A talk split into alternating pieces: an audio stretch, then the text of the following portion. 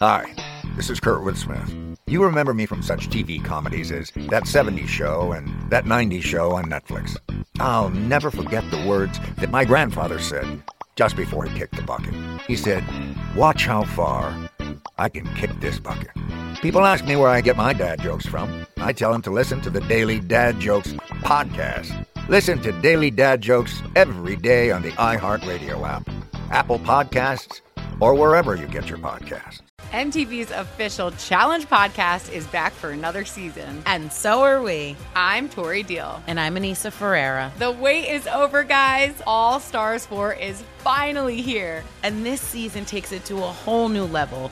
Old school legends, modern power players, and ex lovers are all competing in Cape Town, South Africa for the prize of $300,000. And we're going to be right here along with you fans, covering every episode on the podcast. Listen to MTV's official Challenge podcast on the iHeartRadio app, Apple Podcasts, or wherever you get your podcasts. Bring a little optimism into your life with The Bright Side, a new kind of daily podcast from Hello Sunshine, hosted by me, Danielle Robay, and me, Simone Boyce. Every weekday, we're bringing you conversations about culture, the latest trends, inspiration, and so much more. I am so excited about this podcast, The Bright Side. You guys are giving people a chance to shine a light on their lives, shine a light on a little advice that they want to share. Listen to The Bright Side on America's number one podcast network, iHeart. Open your free iHeart app and search The Bright Side. There were plenty of options for our first graphic novel adaptation to choose from, but I think there are very few that would be more appropriate for November 2020 than V for Vendetta. This is part two of our conversation, and we were left with several questions last week, like what is going to happen to Evie? And is V secretly a theater kid? That line and it is like, you were already in prison, Evie. I just showed you the bars. And oh, it's like fuck you, every v. Yeah, that is every poli sci theater major is like, whoa shit. He's a theater major who took one poli sci class. Uh, welcome back to Popcorn Book Club. This week we continue our discussion on V for Vendetta with Book Two, This Vicious Cabaret. I'm Dana Ooh. Schwartz, joined as always by Jennifer Wright, Tantran, Karama Dankwa, and Melissa Hunter. Welcome back, guys. Hi. Hi. Hello. Uh, right off the bat, you. I want to say I love that this starts with a song. A horizontal and, song. Yeah. You gotta flip it. Yeah, yeah. Yeah, there's a lot of work involved, and it's like, ooh, I have to read sheet music and look mm-hmm. at comic panels. There's a lot that's happening, and it goes again into the theatricality that we talked about last week and I like the title Vicious Cabaret. It did also take me nine chapters into this book, book two, to realize that all of the chapters start with the letter V. I am stupid. oh, I did not realize that, that until you said okay. it now. So, yep. um, sorry, I'm gonna brag and say I figured it out right away. Can any of you wow. read sheet music? Because I can't, and I don't have a piano. I can, but I am not good at it. Same. So I kind of looked at it and I was like, "Oh, that's cute. It's music," and did no effort to figure out what it sounded like. I'm sure if we went online, we would find super fans have performed this song in its entirety. It's kind oh, of a, I don't want to see that even a little bit. It's kind no, of a funny little like ironic racist ditty, you know, like an a, ironic ditty mm-hmm. about racism in the way that the film and and musical cabaret are. Uh, yes, I thought it was a, very a, true. a good song. Good for you, V, writing a song for no one to hear. I guess except Evie, maybe at this point. He can hear. It's for him. Dana, some people do things for themselves. No, yeah, you have to document really everything. So No, you don't. Independent and self-possessed. He can just do things. It's all self-care, Dana. He does have a, a fun little disco room in his in his bungalow. Mm-hmm. Yeah, to your point about documenting everything, though, the fact that it is sheet music is interesting because it does leave a paper trail for people to then follow. And that's kind of one of the things about fascist governments is that they don't want art, first of all. Mm-hmm. So it's interesting that mm-hmm. it's music, it's not a manifesto, it's a song. And songs also, because you can hear them as well as write them down, do contribute to oral tradition and you can't take away somebody's memory. Mm. One thing that I do love about V as a character, I think he's a very fun character, just in terms of every mm-hmm. all of his weirdness and contradictions.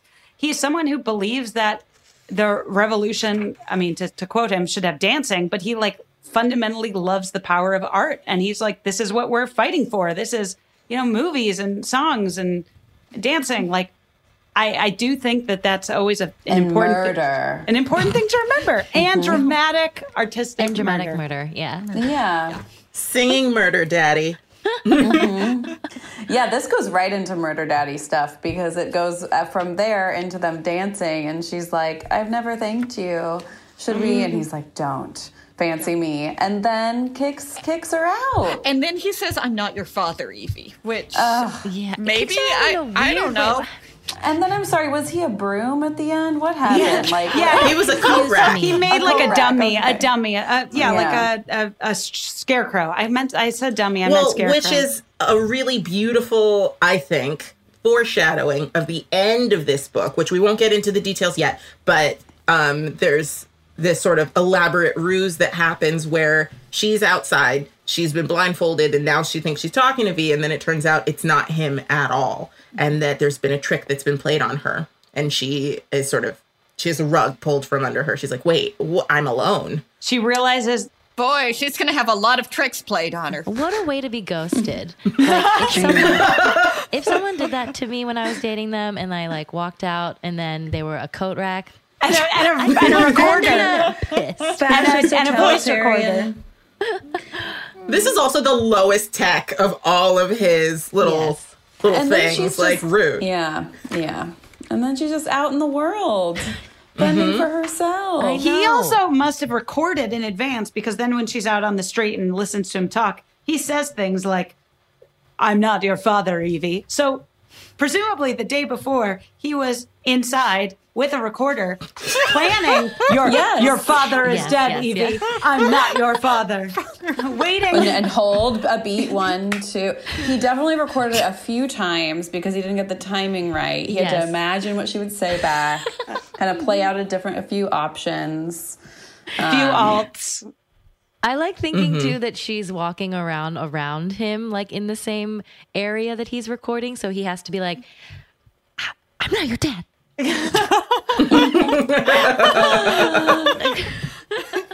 Just like sneaking in recordings.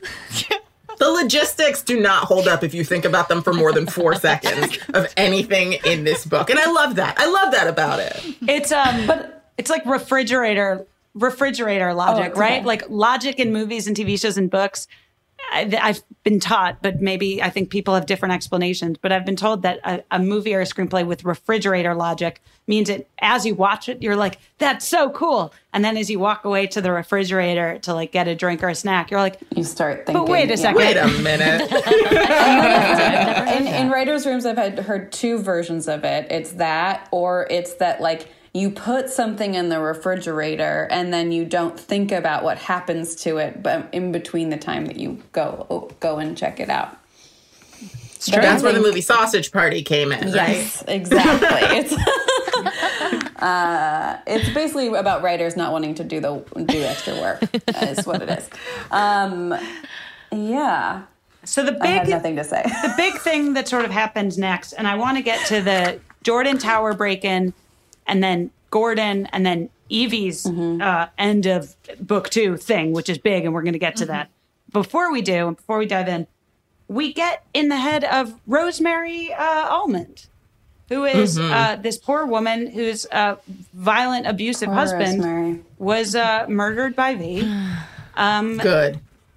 Good, but now she sort But of bad feels for her. bad for her. She feels sort of helpless, and then creepy coworker uh, Dascombe, who I thought was gay, but or maybe is gay or bi. You don't get to be gay.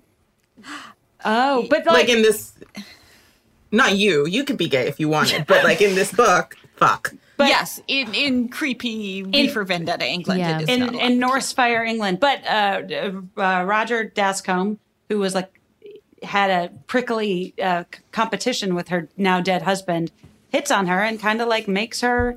Uh, makes her uh, date him and she sort of has to Yeah, she's not getting any state support. Like it's made really clear that the only way she is going to survive is by finding another husband.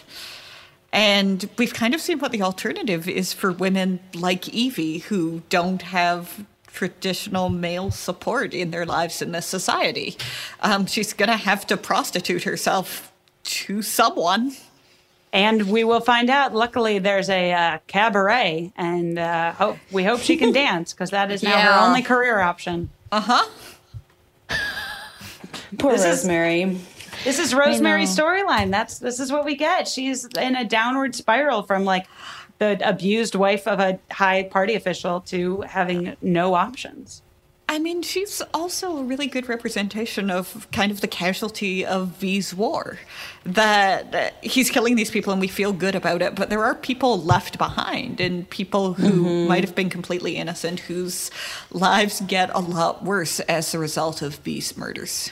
That's the mm-hmm. frustrating thing I feel about revolution is that there's always like people are like we need a revolution, we need a revolution and I don't disagree, but like even bloodless revolutions still have casualties. Mm-hmm. And it, mm-hmm. it is interesting to me that she's sort of in the position of, if any of you watched or read The Handmaid's Tale, like the wife of the, mm-hmm. the guy whose name I'm Yeah. forgetting now, where it's like she. Oh, Serena Joy. Serena, Joy, where she is in a while uh, her husband was alive, she was sort of in a rarefied position where she was sort of comfortable within this system. But this is a system that is incredibly harsh to women, in which you know options don't exist for them. And so once that support dries up, she is very helpless. You know what I mean? It's the mm-hmm. women who sort of like find ways to help themselves within the system and then unfortunately do or don't realize that the system is not designed to help them. Mm-hmm. Yeah. Uh, but back to our main, so that sort of is happening in the sideline, and you're like, I bet these stories are going to come to a head at some point. Uh, but we get a V story where he breaks into the Jordan Tower, which is their like transmission tower, and pulls that same goddamn stunt where he has a fake V mask. He was practicing. He he he has a stunt coordinator, uh, a stunt coach that he works with, with for all of these mask flip, flipperoos. You know, And something that I technical term. love about the break into Jordan Tower is that it starts with the security guards watching a terrible TV show. They're watching like Storm Saxon, which is just about a white man forcefully gripping a blonde lady named Heidi and saying that he's going to kill black people. Yeah. Um, and then V comes in and does something that is so much more theatrically interesting.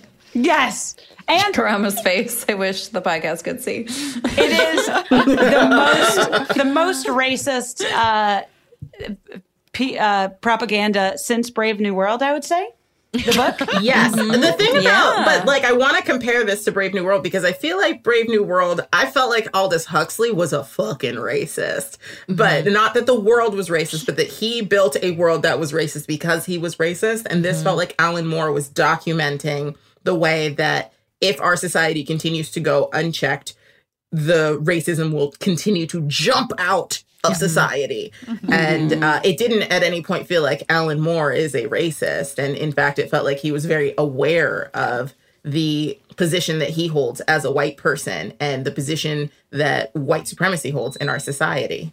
Yeah, I think so. And Storm Saxon itself is a very Nazi name. Like Storm is the thing that's associated with like you know the Daily Storm or like the Q Storm. Like not like neo Or Nazis use that stormtroopers. Stormfront. yeah, yeah, too, yeah. It's like, but like it's like Nazi thing, and and Saxon is like like Anglo Saxon. Um, like it is just like his name is like Nazi McNazi. and it's, yeah, it's not subtle, but it's funny. That I I mean, feel like I Nazi like that. McNazi would be a little great propaganda cartoon for like Nazis, for like little child Nazis. Nazi McNazi. The Adventures of Nazi McNazi. We are not pitching that as an idea, just letting everyone. No, know. no, no, no. I don't want to. I am pitching that as a satire, sort of like a um. What's the what's the Nazi one with uh with like a Jojo d- Rabbit. d- S- Springtime. Yeah, Jojo Forever. Rabbit. Rabbit, Jojo or the producers. Yeah. Oh yeah, producers. Yeah, yeah. Yeah. yeah. Taika Waititi, that's his name. I just completely butchered it. Sorry. Jews, Jews, and people of color, I think, can make fun of Hitler. That's my. Yes. I like when they do that. That's fun for me. and queer people. Yes, Yes. yes. queer people. I like when V uh the the the broadcast that he chooses almost feels like a sketch comedy pitch where he's like I'm firing England. I am the boss. England is my employee. I'm gonna fire her. Um, that whole that whole little section was incredibly theatrical and so fun to watch. Mhm. And Mhm. again, another highly produced. Yeah, V he production. workshopped that. a yeah, who was the camera operator on that? Oh, Maybe- he set that up on. A, he had a ring light and Yeah. a tripod. He had a, he had a self tape section. You know, Fortunately, the contouring already came with the mask. uh, he didn't have to go through her makeup.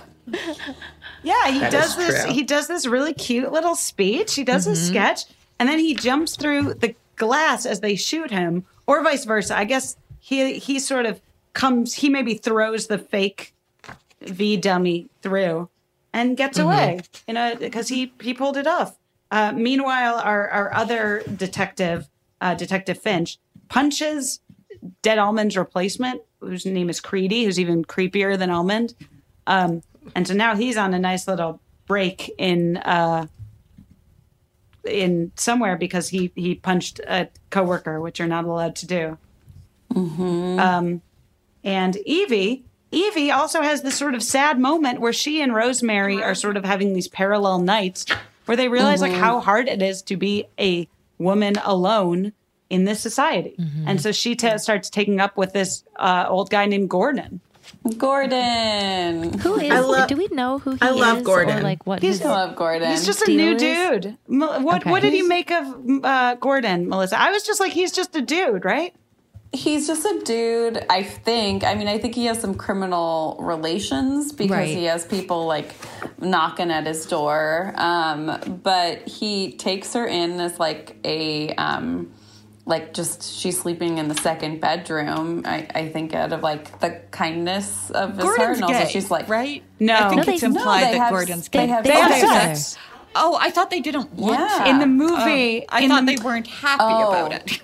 Okay. No, they have No, sex. in this it looks Oh. like No, it I'm looks like on the the page. It's like 132. It th- this picture. Here, I need to show. They full on Okay. have sex. This I- Yeah. Oh my God, you're right. They is full so on have funny sex. to I'm me. sorry. It's like it's like out of a like an 80s like rom-com like up here we go um like it kind of looks like helen hunt a little bit evie ages Yes. all of a sudden evie is 40 in this section of the and then she becomes Yeah. 80 at the end of book two um but yeah they uh, they have a little suburban time and he's like oh i need to get i need to use that second room and she's like okay i'll leave he's like you don't have to leave there's my bedroom she's like Yes. i thought you didn't want to and then they have intense sex it seems like Well, I feel very weird about the sexualization of Evie. It's sort of like it. It seems like Evie, on one hand, like you know, needed sort of a, a man in this society because being a woman on your own sucks.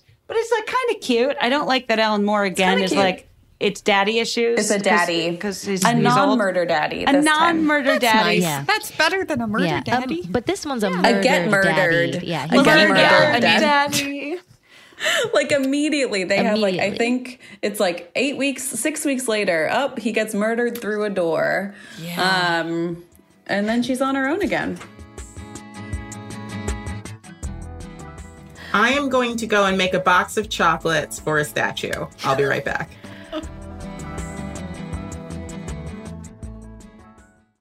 Bring a little optimism into your life with The Bright Side, a new kind of daily podcast from Hello Sunshine, hosted by me, Danielle Robay. And me, Simone Boyce. Every weekday, we're bringing you conversations about culture, the latest trends, inspiration, and so much more. Thank you for taking the light and you're going to shine it all over the world. And it makes me really happy. I never imagined that I would get the chance to carry this honor and help be a part of this legacy. Listen to The Bright Side on America's number one podcast network, iHeart. Open your free iHeart app and search The Bright Side.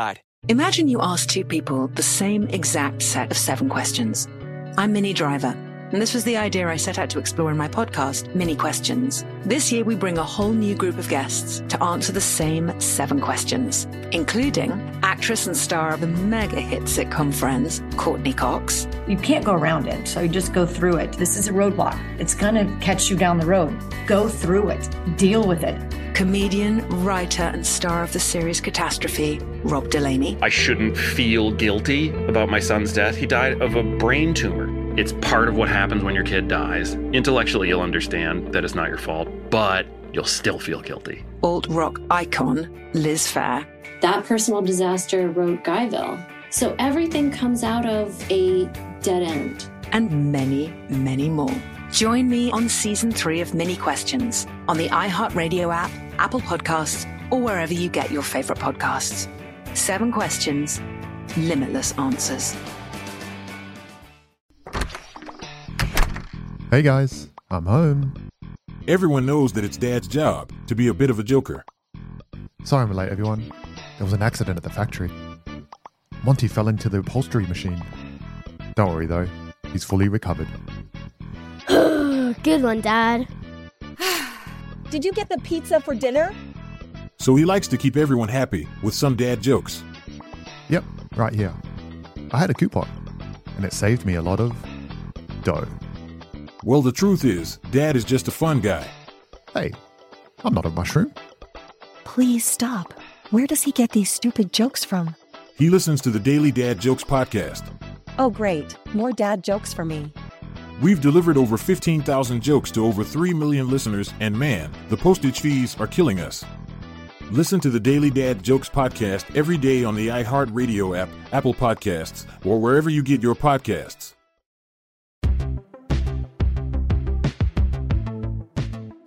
This is when we meet um, Allie something, who's the the uh, Allie Harper, who's the Scottish gang leader. So we just sort of now Yes. in Act Two, you know, the, the players are coming to the board in a chess metaphor, and one of the, you know, if if Gordon is sort Someone's of like someone's been watching Queen's Gam- Gambit. Oh, I have, and playing playing chess on chess.com. Um, I'm really bad at it. But like, so the other players now are Allie Harper, who's the Scottish gangster, Creedy, who's the new head of the police, who's paying off uh, Harper for like when the coup comes, you and your your uh, gang members will be behind me, and then uh, yeah, the the gang kills Gordon. Evie tries to get revenge because she's been having a hell of a 16 years. Life has been hard for Mhm. Evie, but before she can shoot, she is uh, She apprehended. So, uh, Jennifer, do you want to take it from there about what happens to Evie after she is uh, caught trying to murder who they think is a party member, uh, Creedy, but she was actually going for the, I think she was going for the, the gang guy. She Hold on, wants I'm to become the murder daddy. I'm going to let somebody else take it from there. Um, Melissa, you want to take it?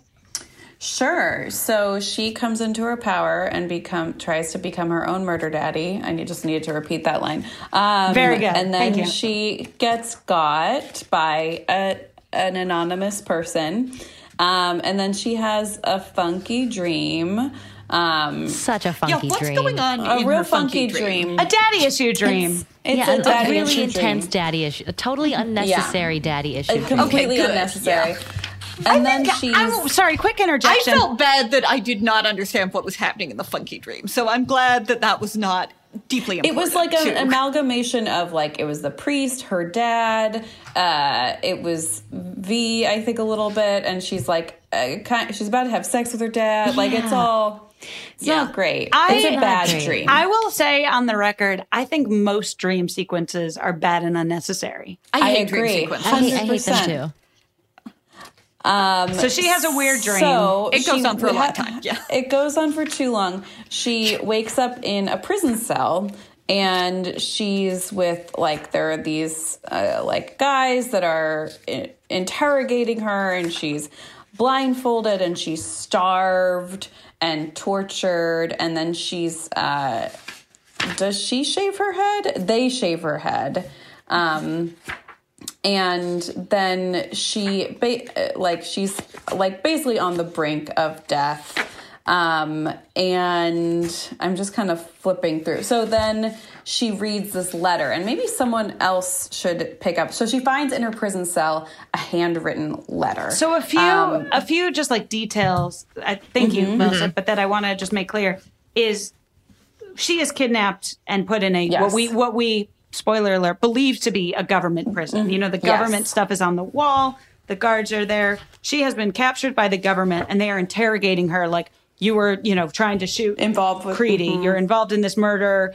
You know, you're involved with this terrorist named V. We have, you know, CCTV of you and the terrorist V. They're trying to yeah, showing her the video, I think, was really key in terms of making her believe because this government Mhm. has it's the eye, the nose, the mouth, the fingers, all of that, and it's like very clearly the eye. Uh, so they know she's associated with her, but now she's in prison. Uh, they, you know, shave her, they torture her, they're interrogating her. They like, I don't know what it's called, like waterboarding when they you put Mhm. your head in, yeah, like like forward waterboarding, and then she finds like a scrap of toilet paper on in the corner, scrolled up, and that's when like a in a uh, like mouse hole in the corner, and that's where she gets uh, this story. And Karama, do you want to uh, give us Valerie's story, if you don't mind? Yeah. I don't mind at all. Valerie's story is actually one of my favorite parts. And again, not to get too far into the movie, but it did feel very much the same in the movie. And I'm glad because I think it's so powerful the way that it exists. Uh, so there's a there's been a rat in Evie's cell this whole time. And that's sort of like the repeated thing in the beginning. She's like, there's a rat, there's a rat, there's a rat. And in the little hidey hole where the rat usually is that she's focusing on, that's sort of like the only thing that she has to think about other than torture is this piece of toilet paper. And Valerie is the name of the person who writes it. Evie does that thing that I hate where she goes straight to the end to find out what's going to happen and sees that it's signed Valerie. And she says, I don't know who you are and uh, I may never see you. And I can't convince you that this is real and it's not one of their tricks. But this is my story and I have to tell it. This is the only autobiography I'm ever going to write. I hid a tiny pencil inside my body so they couldn't find it. And I'm writing this on toilet paper. And she talks about how um, she was born in the 50s, in the late 50s, and she fell in love in middle school with this girl named Sarah. And she got a talking to at school. They're like, this is normal for young girls to sort of have these strong feelings for each other. You'll outgrow it. And it says, Sarah outgrew it. I didn't. And then she takes a woman home to meet her parents. Her parents disown her and they say that she's broken their heart. And then she's like, I don't care. I have to be true to myself. And like, I have my integrity. And what's important to me is my integrity. And I, and she moved out to become a movie star. And actually, one of the things I really appreciated about this was earlier in the book, in book one, there was a poster for a movie called The Salt Flats. And I was like, why does that seem familiar to me? And it's because I had seen the movie before and they mentioned it. And so she starred in this movie called The Salt Flats. And she met the love of her life, this woman named Ruth, on set for the Salt Flats. And they moved in together, and there were roses all the time. And she was so happy. And then they started to take people away. And they were taking away Black people. And I'm sure they were taking away other people of color too, but I think they mostly say Black people in this. Uh, they were taking away Black people and they were taking away queer people. So they got Ruth while she was out shopping. And Ruth then implicated uh, Valerie and said, She seduced me. Uh, this is where she is. But they So she gave up her tortured. I have to say they did Yeah, torture. they did torture her. cigarettes. Yeah. It's not Oh, like yeah, it's sorry, not I like didn't Ruth mean- was waiting, waiting to give it up.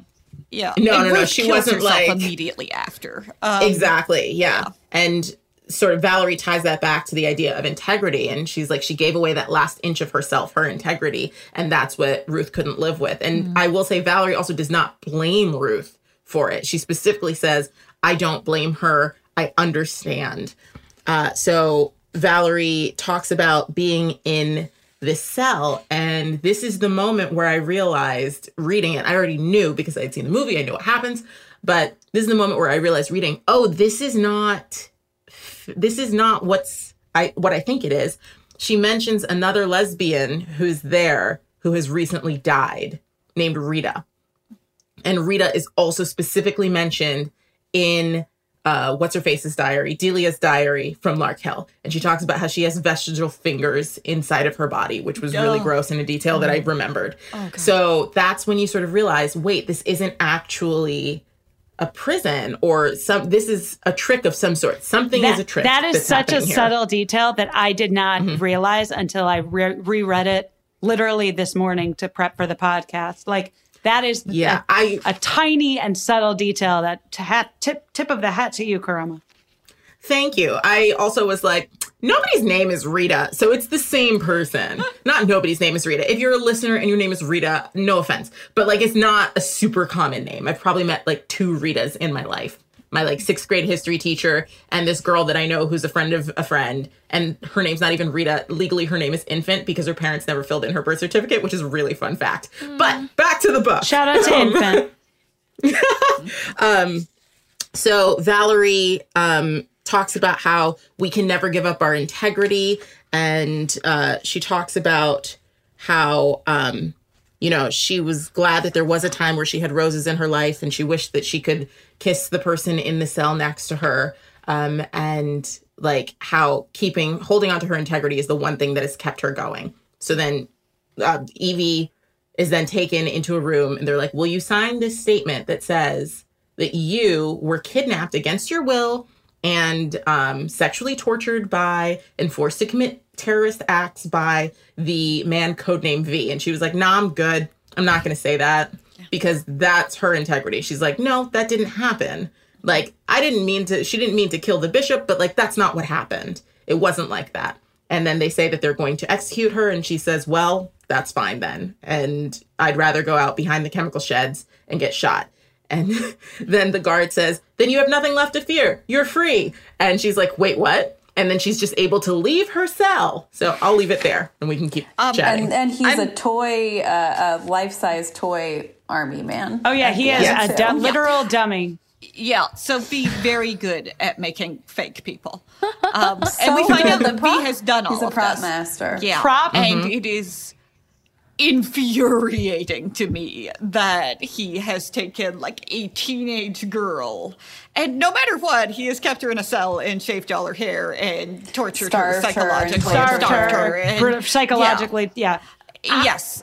And then she gets to walk out into his beautiful house and have him say basically that this was for her own good. You're well. He goes basically, "You're welcome. You're welcome." he has that uh, Maui moment from Moana. He's like, "What can I say except you're welcome?" And she's like, "The fuck is wrong with you?" yeah, yeah. It was like you literally have been torturing me.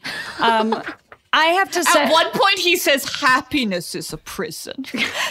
Oh my god, we all. I definitely Oh dated this guy in college. This is oh well, I actually had a teacher in college who said something that was a lot like something in this section where she said the opposite of love is freedom. And I was like, that's really interesting as an idea. I don't know if I agree. I think the opposite of then love seeing it is again here. indifference, and I do believe That- that. I mean, lots of people similar. say that, Yeah. I guess sociopaths have no capacity yeah. to love, and they're very free.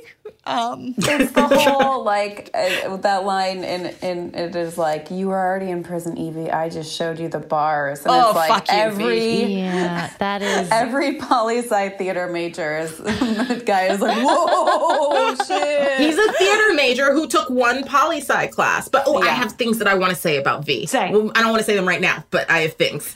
Uh, okay, I will say one quick thing, which is that I do think this work, this book works much, much better symbolically than literally. Which is because when you start thinking about it literally, you're like, "Oh, this is deeply fucked up." So you just have to be like, "It's a, it's a uh, allegory."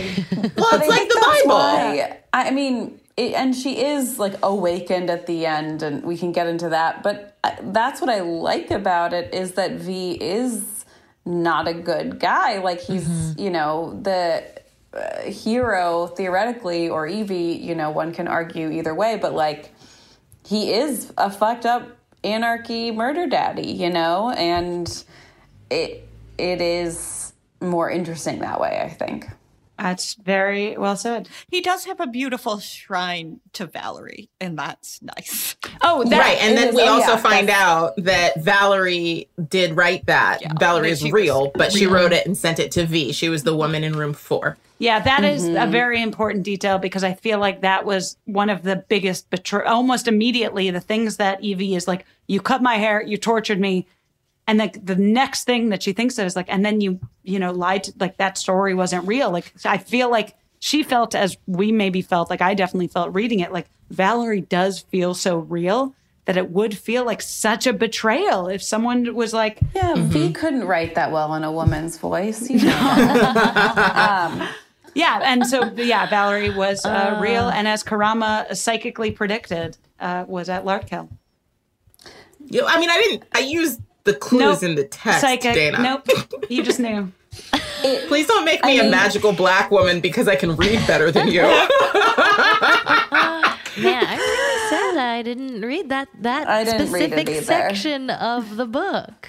Get yeah, I it. told you it's the best part.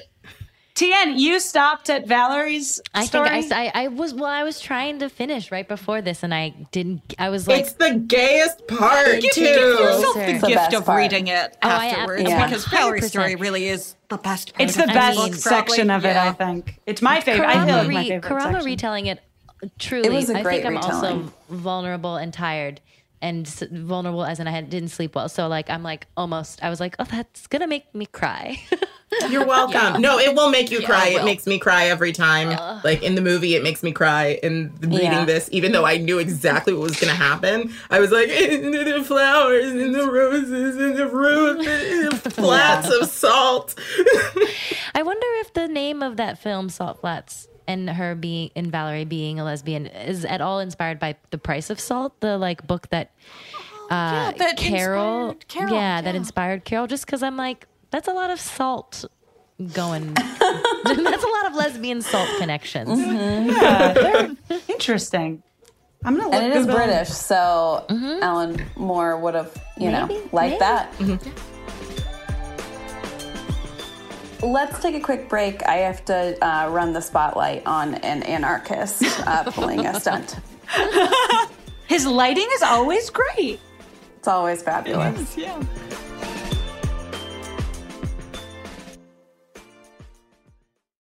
Bring a little optimism into your life with The Bright Side, a new kind of daily podcast from Hello Sunshine, hosted by me, Danielle Robay. And me, Simone Boyce. Every weekday, we're bringing you conversations about culture, the latest trends, inspiration, and so much more. Thank you for taking the light, and you're going to shine it all over the world, and it makes me really happy. I never imagined that I would get the chance to carry this honor and help be a part of this legacy. Listen to The Bright Side on America's number one podcast network, iHeart. Open your free iHeart app and search The Bright Side.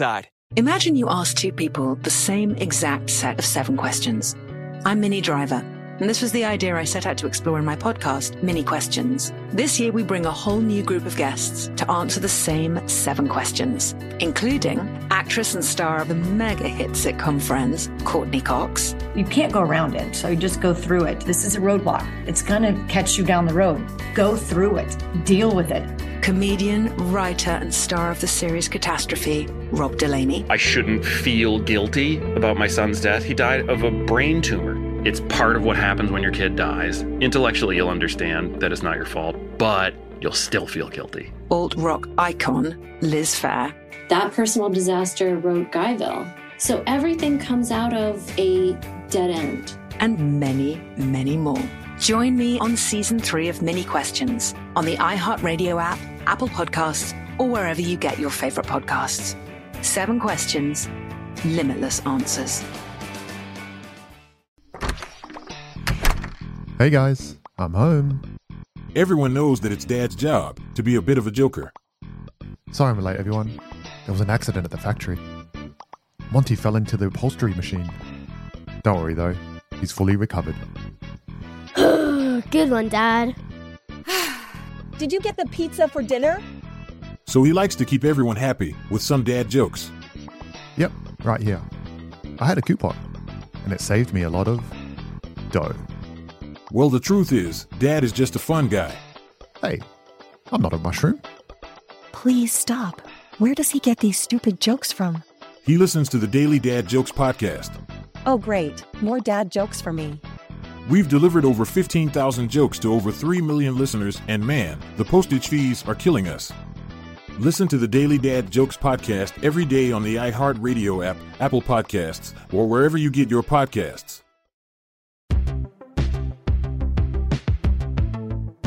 Speaking of people who are gay, so do we think V is gay? I feel like he's not a person. he's Uh, just a don't- mask. he has no sexual urges one way or the other. Well, but here's the thing: he's at Larkhill. Yeah. Why? Oh. Why is he at Larkhill? That's the and that's something I had never thought about before. Interesting. Even though I've had experience with this story, I realized that Larkhill was a camp for quote unquote undesirable people that they rounded up. I'm pretty sure he's not a person of color. The, the Um, movie makes this I mean, different. He, he could be a political dissident. That's true. he Um, could have been a socialist like- or an anarchist. Yeah, he could have very. It seems like he's an Kinda like Evie's anarchist, so dad. he was probably an anarchist. Evie's before dad then. was a That's How he could have socialist. ended up there. Yeah. But they just killed Evie's dad. We don't That's know the that. thing. They I just feel like took you him don't away. They That's you know, fair. We, they Um, they could have killed him at Larkhill was a concentration camp, and they did medical testing on some of the people there. I think he's gay, Karama. I know. I like. I Yeah, think well, that yeah, that he's makes got sense, like some queer energy for sure. Here's the well. First of all, clearly a theater major, not doing him any favors on the straight side of things. Um, but the other thing, no, but actual textual analysis, not just me making stereotypes about gay people doing theater. Um, he, there's this whole thing in book one where Evie's kind of like, "Why aren't you trying to fuck me?" Yeah. And he, and then that's when he kicks her out. She's on to me. yeah, that's what I thought. We'll get to the movie in two weeks, but um, I do think the movie m- very clearly makes uh, a gay subplot explicit with a different character, and invent, uh, sort of Mhm. a different character, and changes what Larkhill is in a clear Okay. and explicit way that is eerily relevant to today. right now. But- and also the movie Mm. does take place in the year 2020. Oh, does it really? Good, good, very Yes. good. Um, That's why I suggested this book. Karama nailing it. Thank Just you. to close it out, I feel so at the end after she has this like breakdown, it you know, to, in spite of how it was done, she does have this awakening, right? And she is like grateful to be. Um, it does. It made me think of when I was rereading it this week. Uh, my friend was talking to me about her cats and how they're like. We're talking about like indoor cats versus outdoor cats, and how like when an indoor cat becomes an outdoor cat, like it blows their mind. And she said it in this perfect way. She's like, it would be like because we were sitting outside, distanced, hanging out, and she was like, it would be like if someone came over to us right now and said, "Do you want to go outside?" and then we went outside like outside of the outside there's another there's a there's a whole outside that we didn't know about oh my god. That's really well it said. blew my mind I- and that's what it felt like me. she went outside like that's what happened Yeah. Also, isn't that kind of the plot of Flatland a little bit, where it's like there's another dimension that you don't even know about? What is Flatland? it's kind of matrix It's like a math thing. Flatland is literally a math thing. Yeah, Okay. kind of matrixy too, I mean, with the pills and I think the The the, Matrix. Wa- Wa- Wachaka- Wachakowskis, Wachow- Wachowski Wachowski. Wachowskis, Wachowski- Wachowski sisters. I think the Wachowski sisters are very interested in that theme of like the reality outside the reality. yeah. I think it's the reason they were Mm-hmm. drawn. I mean, there's maybe many reasons to be drawn to this book, but you know, Mm-hmm. it does sort of share a similar theme uh, Mm-hmm. between the Matrix of like we are cogs in this system, and there's a way to Mm-hmm. see beyond this system and fight back fight back. Um, before uh, I just want to do a, a quick uh, also plot note. What else is happening at the end of book two, other than Evie, is we find out that uh, Creedy is planning to pay off uh, Ali Harper, who's the Scottish uh, gangster. I love his Scottish accent in text. I They do too. tried I so know. hard. Um, Rose Almond, the the Rose Rosemary Almond, is now a burlesque dancer for money, and Yeah, also it's not going well. it's, it's she's sad. It's a bad bad scene for her. and also, um, the head of the, this Norsefire system, the head of the Norsefire Party, the head of state, um, is this guy named Adam Susan, and he's the one who mans what they call Fate, who which is like the their supercomputer that like tells them like the weather and stuff. And he is having a weird affair with it. He is in love with the computer, and he's going. Yeah, doesn't it say I love you? I love you. Yeah. So he is having a weird uh, moment He's having with a his her. computer. He's having a her He's, ha- moment. he's having a her moment. And I think that all of the the other men of like the the party system, you know, like at this point, like Creedy, who's now getting like gangsters on his side, are feeling very like Game of Thrones Littlefinger moment of like chaos is a ladder, where they're like, okay, he's going crazy. There's going to be chaos, and I'm going to be the one who shuffles on top. And so I mean, they- that's what's. I feel like that's what's happening.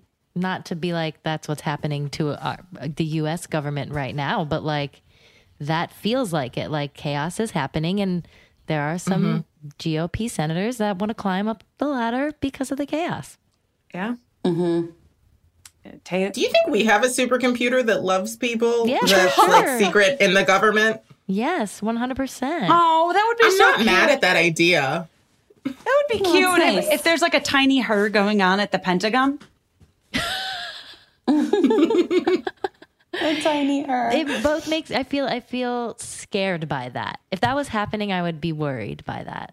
It's. I have like a dumb thing to confess that has nothing to do with the book, but does relate to something you just mentioned. Uh-oh. Um, no, it's not bad. It's just stupid. I like forget the Pentagon doesn't exist unless the, the Pentagon exists unless I'm talking about it. Like I just forget Oh, yeah, that I it never exists. think about the Pentagon.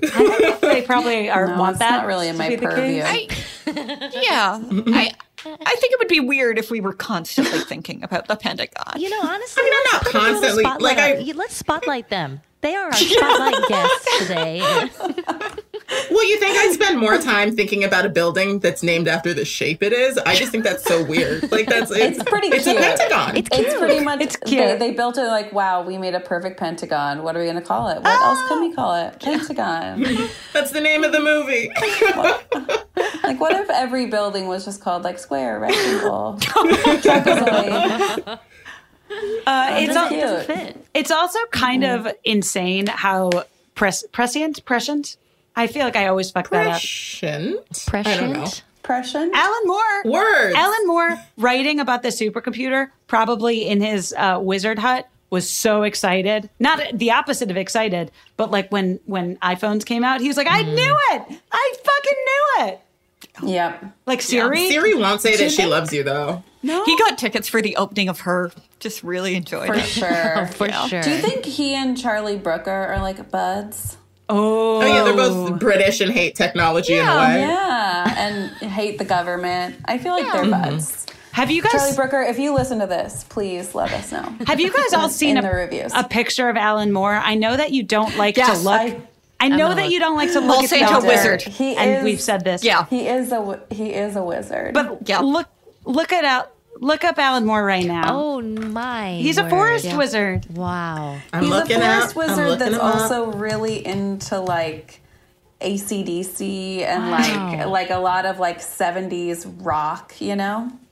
And he's Does like he like the Sex Pistols? I feel like he likes the Sex does. Pistols. he like He likes looks like Because of the, you know- He looks like Hagrid's like creative. Okay, brother. wait. I'm also He's like sending ha- my absolute favorite picture of Alan Moore. if Hagrid was a uh, heavy drinker. Yeah. Okay, wait. We got. I have to see this picture. Okay. Ah! Okay, we're looking at a picture of Alan Oh Moore that Jennifer my, just my, sent to the my, group my. chat. Yeah. Writer, wizard, mall Santa, Rasputin impersonator. Later, Alan Moore. God. From a Tumblr called Feet Lips. It kind of looks like his He's not hair. a mall Santa. His, his hair was be flattered at the top. Terrifying. Depends on the mall, Melissa. I feel like Not he's a more everybody accurate has. representation of a lot of the. In when I was growing up, I lived outside of Philly, and these were what the Santas looked like. Oh no! Oh God. yeah, yeah. Yeah, Melissa, I think you're too used to that sleek LA mall Santa look. Yeah, they're all, they all play Santas in various Hallmark movies. All, all the Santas in LA are, are are in athleisure. They're just like red. My Santa was Jeff Bridges. Was that not your mall, mall Santa? They're all literally Jeff sag sag after. All the mall Santas in LA go to Equinox. Uh, so yeah, Alan Moore uh, hates hates fascism, hates uh, racism, and, it. and hates his adaptation of movies. yeah, and loves loves beards. He I was gonna say there are very few things on the love list, but in terms of book two, um, I think it's really interesting that it's called Vicious Cabaret, the uh, the entire book, uh, which also starts with a V. the um, because of again the constant theme of theatricality and how uh, Rosemary does begin working at this cabaret, and it starts off in this cabaret, and it's sort of weird to see because we think of it as so like they talk about food rationing and stuff, which was something that I thought was cool in the Jordan Tower scene where uh they're like have the the propaganda TV shows where it's like you're gonna get caught food rationing. This is what you'd say when your neighbors are like hoarding food. Yeah. And this sort of like narc mentality where it's like tell on your neighbor and If it's you sort of be- it's become say something. it's become normalized to the point where it's like a sitcom joke, which I thought was very smart. Mm-hmm. Yeah, it's Mhm. also one of the reasons that they keep V alive. That V's so good at gardening and growing food for them. Mm. That um, Right. that he's really useful in the camp. And that's how he starts to get the things that he needs for his bomb. Yeah. Is because they start to trust him. And it's interesting how oppressors can sort of forget that they are oppressing sometimes. Yeah.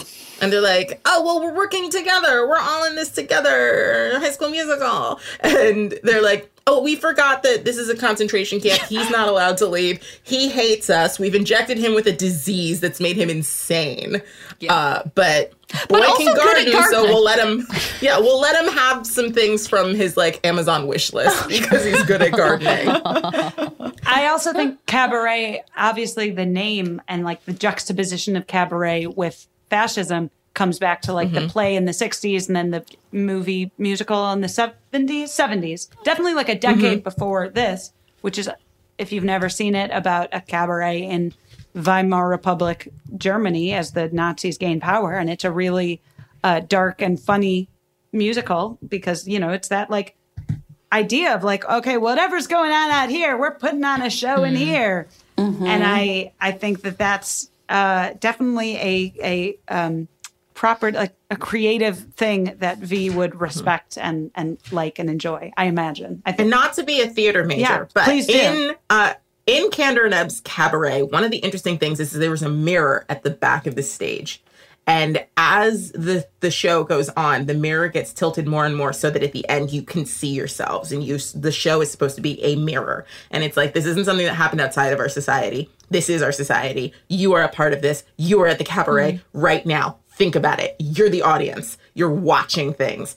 Um and I think that it's really interesting that through this, we are in all of these situations and like we don't get any agency. We can't choose what happens, but we do become sort of like watchers in the same way all the people at home watching the TV are the audience and they're like, oh yeah, we're just, and when the TV goes out, nobody's like, thank God all the fascist propaganda's gone. They're like, the telly's broken. Mom, come fix the telly. Uh-huh. And that's my very feel- bad British accent.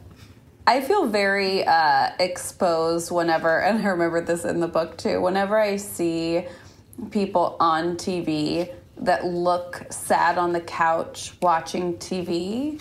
Like whenever there's like a, de- a depiction of a depressed person is sitting in sweats watching TV, and I watch that, I'm like, what a fucking loser. Uh, but it is, it, that feels like a mirror to me. Um, anyway. It's, it's Yeah, almost I'm as also if like I came here to have a good time. Please don't attack me. Melissa, it's almost as if the screen becomes a black mirror. Dun dun dun. Something I really liked about the depiction of this cabaret in the book is that it is an incredibly joyless cabaret. As far as I can tell, nobody there is having a good time. No. Um, we see one scene of it up close. They sing a very fascist song. Then one guy's informed that he has to um, kill his mother by basically putting her into the gas chamber. That he thought that Oh, he had an understanding with the government that they And could, he's he could just keep her at home. That guy's and out. They're, New guy's in. And they're like, no, that guy's out. Like, your mom's dead now. Um, and then he obviously becomes hysterical after finding out that they're going to murder his mother. So, yeah, I thought a lot about how um, in Cabaret, the movie musical, uh, the cabaret ends when the Nazis take power. The cabaret Mhm. functions up until that point because the cabaret can be a haven for weirdos and outsiders. The cabaret depicted in V for Vendetta really does not work. Uh, The women there are not happy. They are not happy to be performing. They are not having fun and singing and dancing and becoming famous. They are all there as a last resort. Uh, the clients do not appear to be happy. Many of them seem to be crying. It's just, it's this is the worst club you have ever been to. And I do think Um, it's important to note uh, s- sex work for women can be empowering and financially fulfilling if it's Mhm. voluntary. And this is clearly a Mhm. system in which the women are not doing it by choice. Rosemary uh, does not want to be dancing at that cabaret, but she feels like she has no other options. And at the beginning, you know, Evie, as a child prostitute, isn't doing that for uh, for for fun or financial freedom. She's doing it because she has to. Right. And Rosemary starts off as a patron of the cabaret and she gets kicked out because she has no money. Yeah. And uh and Evie even notes because she sees her, she's like, nobody's sitting with that lady because two of the last men that she dated died. yeah. Yeah, this cabaret is so bad that even in this time of the pandemic, like anytime I see bars, restaurants out on, like on TV shows, I'm like, I want to be Mhm. there so Mhm. bad. All the time, yeah. But this cabaret is so bad I- that I'm like, I'm happy to be home. Yeah. I had the exact same thought, Tien. it is. It's the most bummer cabaret, like even in COVID times. Like I wouldn't, I wouldn't rewind would to go. 2019 to go to this cabaret. Bummer cabaret. I'd still go. Like if if like I'd still go. Somebody oh, gets murdered at the Oh, end. girl, people get murdered. Like murdered, a oh, man Yes. screams, "Why do we have to live this way?" and then other people kill him. the women are miserable on stage. Yeah. I'm so bored in my house. And the guy screams, I wish we were dead. That's what I wish. I wish we were all dead. It would be better. I guess This sounds the like a fun of party to me. Where people are in the quarantine is whether this is a fun cabaret to them. Today, this particular day, I would go. If you ask me like in three days, maybe not. Depends on whether or not I'm watching enough Netflix. But right now, I'm mm-hmm. like, this sounds fun. Sure, why not? It's cheaper than cable. now, like even I've been watching The Queen's Gambit, which is a period thing, and I saw people walk around a hotel. I'm like, what do Oh, they do? Yeah. Where are I their know, I got so nervous. You're not wearing masks. Yeah. I had my Oh, first no. mask In dream. 50s. Uh, just a normal dream Oh, where I everything was the too, where same, but, but I was wearing a wearing a mask. mask. I Oh, haven't had I any of those. I have the I've had the opposite dream where I've like realized I'm not wearing a mask and that I'm around a bunch of other people Oh. who are, and I'm like, oh no, we're gonna. It's a super spreader event. Anyway, what a bad tone to end on. Let's talk about Well, something uh, else. well, I want to talk about. Well, I want to end on a possibly worse tone, but I thought it was Right. interesting how there's the idea that they just throw. They they're like, oh, take your mom to the old folks home. He's like, that's not an old folks home. It's a gas chamber. And they're like, no, no, no, no, no. They beat them to death. Please. it's still a it's still a home. It's still a structure where old people go into. We're talking semantics. Well, and recently, um, Joe Biden has uh, started to announce sort of who's going to be in his cabinet and stuff. And there's this guy who is uh, Rahm Emanuel's like brother or something Hmm. that Joe Biden has said might be on one of his task force Ari forces. Emanuel, the agent. No. There is a No, doctor. the be. other, the third Emanuel is a doctor.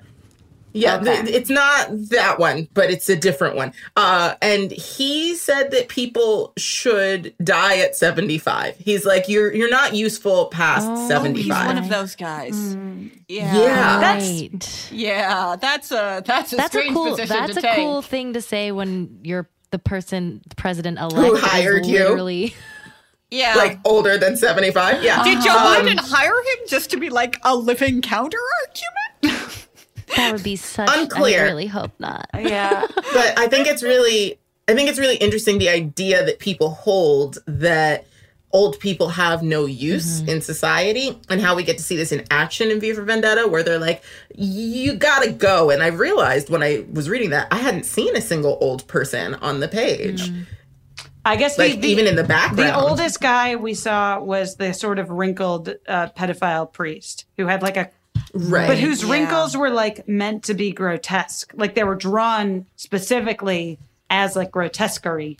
Mm-hmm. Look, she's also And I don't a think he was 75. It might be it might be different for men in positions of power This than is it is his, for women. You see his like weird grotesque face. Yeah, that's like Yeah. extra. Yeah, evil yeah, it's Yeah, not a, it's not a great face. No, but it's like Mhm. drawn Not the face I specifically because they're like he's a pedophile priest. Let's let's draw him creepy.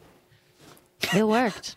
I was going to agree with something you said. It's different for men in power. Yeah. Um, and I don't think it's just that he's a man, but I think it's the power part because when we think of religion and religious institutions, we think of like uh, prestigiousness and tradition and an institution, and old white men sort of embody that in our society. So to have like a hip, young, like youth pastor voice, like, uh, well, you know, WAP stands for worship and praise. like that's a whole other thing that doesn't work with fascism. And I and I think or, like Or- a lot or- of things. yeah, I don't like that It doesn't at all. work. Yeah. But also in a in a fascist system, and I think Margaret Atwood gets this well, like women's use is reproduction. And when that stops Mhm. working for women in a fascist Mhm. system, they're like, well, what's the point of a woman now? I don't. Yeah. I will What be on the record To saying be- I don't agree with that. to be I'm mommies, against Dana. it.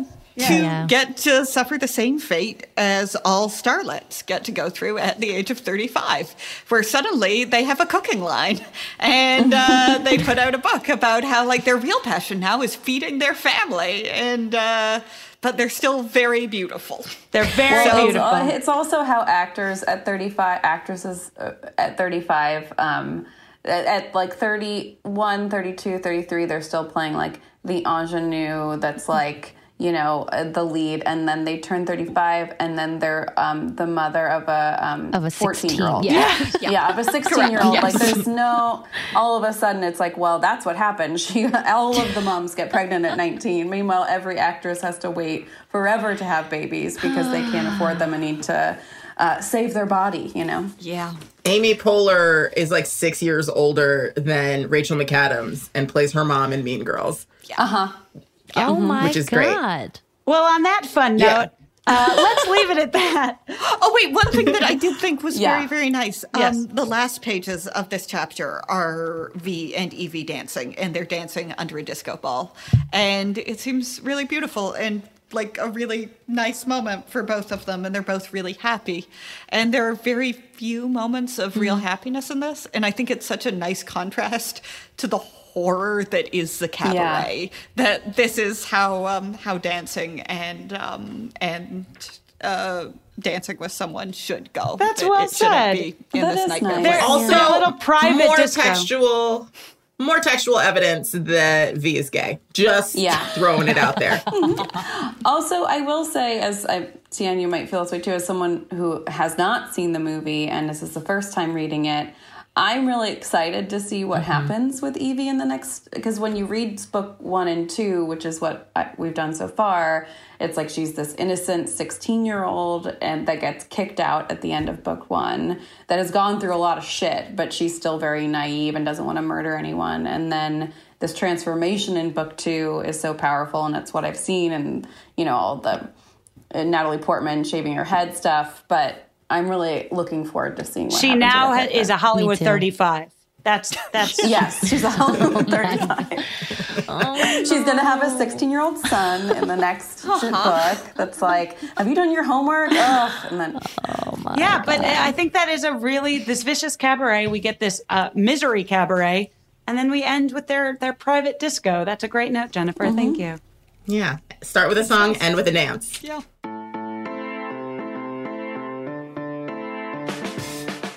That's our show for the week. Thank you so much for listening. I'm Dana Schwartz, and you can find me on Twitter at Dana Schwartz with three Z's. You can follow Jennifer Wright at Jen Ashley Wright. Karama is at Karama Drama. Melissa Hunter is at Melissa FTW. And Tien Tran is smart enough to have gotten off Twitter, but she is on Insta at Hank Tina. Our executive producer is Christopher Hasiotis, and we're produced and edited by Mike Johns. Special thanks to David Wasserman. Next week, we'll finish up book three of V for Vendetta before moving on to the 2005 film starring Natalie Portman. Popcorn Book Club is a production of iHeartRadio.